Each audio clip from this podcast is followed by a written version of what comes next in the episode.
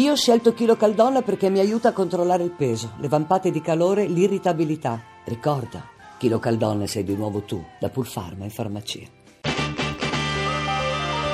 RAI GR1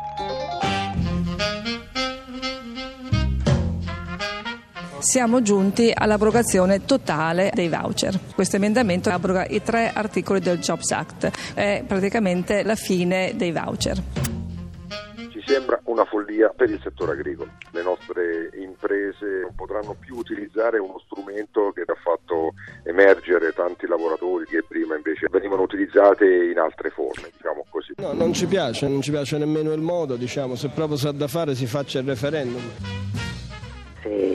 Se vuole davvero superare il referendum non basta un decreto, non basta un annuncio, ci vuole una legge, questa è la ragione per cui noi la campagna elettorale non la interrompiamo, la continuiamo. Se il governo pensa di fare un decreto vuol dire da un certo punto di vista che abbiamo proprio fatto bene, abrogare delle leggi sbagliate. Chiediamo di riscrivere tutto il diritto del lavoro.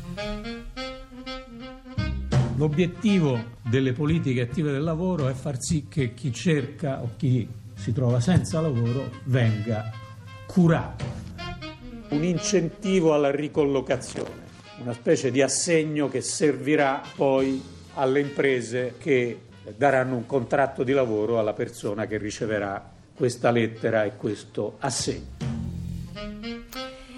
30.000 assegni, i primi per chi è disoccupato per accedere a percorsi personalizzati di accompagnamento al lavoro con l'obiettivo di trovarne uno nuovo. L'annuncio di Gentiloni sulla fase sperimentale delle politiche di ricollocamento del governo è un po' come il contropiede che arriva dopo il tentato gol dell'avversario, in questo caso la CGL, e la rete scongiurata è quella del referendum sui voucher. L'esecutivo intende evitarlo grazie a un decreto fronto forse già oggi che di fatto bypasserà la consultazione a cancellare i buoni di lavoro dunque ci penserà proprio Palazzo Chigi.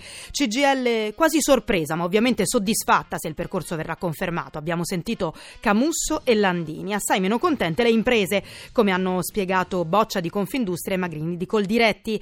Il governo assicura che si cercheranno altri strumenti per regolarizzare gli occasionali ma resta il timore che la cancellazione dei voucher significhi nuovo lavoro nero.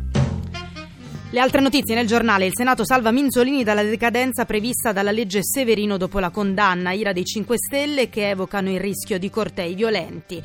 Prove di dialogo Stati Uniti-Europa. Oggi a Washington l'incontro Merkel-Trump. Sul tavolo il confronto su cambi e protezionismo. Torneremo poi sull'esplosione al cratere dell'Etna che ha provocato 10 feriti. Sentiremo il parere del vulcanologo. Parleremo anche di vaccini in forte aumento in Italia i casi di morbillo. Il cinema nelle sale dal 23 marzo la pellicola pellicola di Giovanni Veronesi Non è un paese per giovani, il racconto di ragazzi in fuga dall'Italia alla ricerca di un futuro e infine lo sport con l'Europa League e lo sci.